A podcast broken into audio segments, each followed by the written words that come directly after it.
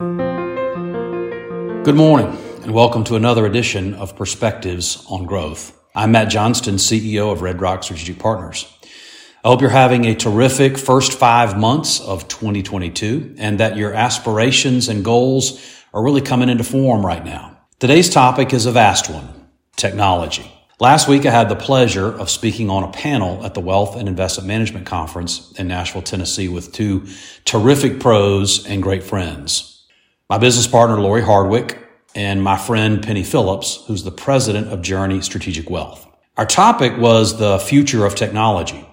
Penny and Lori were incredibly insightful and engaging, and we ended up spending a significant amount of time not really talking about technology itself, but rather utilizing technology to scale and optimize the growth potential of a business or a practice. Ironically, the questions that came from our standing room only group of incredible advisors and leaders had very little to do with specific tech applications and more about how to integrate and leverage technology that they've invested in. I took three major things away from our discussion that I thought would be helpful for you today. First, the notion that technology is really not our differentiator. So if you're starting your journey as a new RIA or you run your own firm, you're constantly in a state of searching searching for the optimal platform, searching for technology that will change the game and allow you to leapfrog your competition. If you're a part of a large organization, you might be frustrated with your technology and looking for recommendations to share with management, really to improve the state of play in your firm. What we discussed in our session is that while there are perhaps more technology options than ever before, the industry is really pretty concentrated. For example, when it comes to financial planning, eMoney and Money Guide Pro really represent basically 60% of the planning marketplace. And while there are plenty of other offerings for financial planning, the differentiated attributes of those tools don't really define the planning experience. Now, that's not to suggest that you shouldn't investigate other options or that other options aren't any good. There are and they are. It simply means that, in our opinion, the tool is not the differentiator. What becomes the differentiator is how we use the tools to interact with our clients based on what they need and how they're wired to make decisions. The differentiator is how we bring data to life in stories, analogies, questions, or whatever will resonate and create clarity for your client. When you and your client review investment performance, for example, and we don't want to rely simply on the charts. We want to create stories, decision trees, and other methods that connect and again, really create clarity for our clients. So text certainly helps that, no doubt about it, but it will not deliver value. You will as the advisor. The second takeaway was the importance of integrations and APIs. So all technology firms look for integration partners. Most have multiple integration partners, frankly, that is other technology firms where data can be leveraged and displayed or rendered in a manner that assists the advisor in decision making or the client in their decision making. So many technology firms also work with partners and vendors to leverage application programming interfaces or APIs.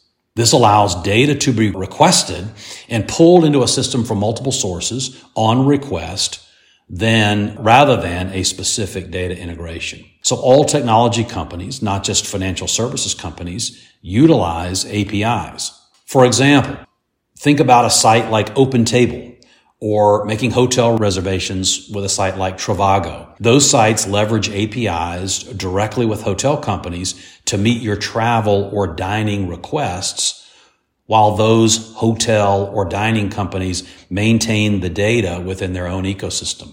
We would encourage you to build or expand your tech stack to investigate what integration partners your tech provider has today and what's on their roadmap going forward. We would also encourage you to specifically focus on what integrations are complete versus in the works. Oftentimes, tech companies don't know what stumbling blocks they may encounter until a technology integration is complete.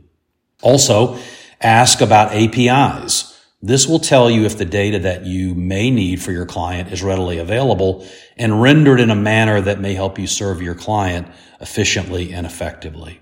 Number three, and maybe the most difficult, stop resisting the tech change. You know, as human beings, our first inclination is to resist something new or something that we're not used to.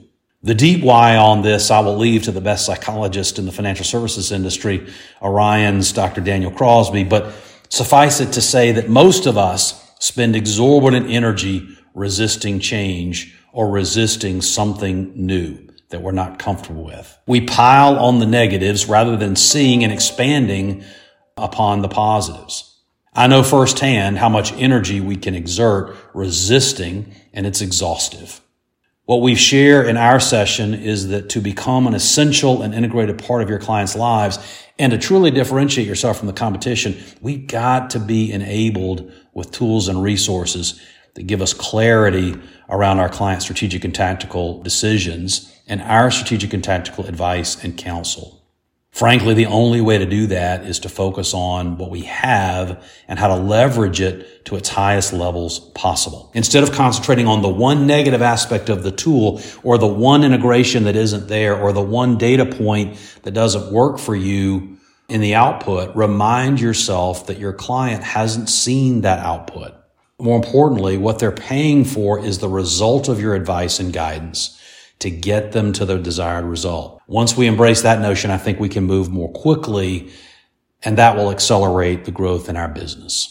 As I end this session on perspectives on growth, I want to thank the sponsors and all who made the Wealth and Investment Management Conference successful and to my partners Lori and Penny for creating such an impactful panel. Most importantly, I want to thank the hundreds of advisors who participated in our session and more than a thousand who attended the conference for caring so much about their clients that they took the time out of their day and week to hone their craft.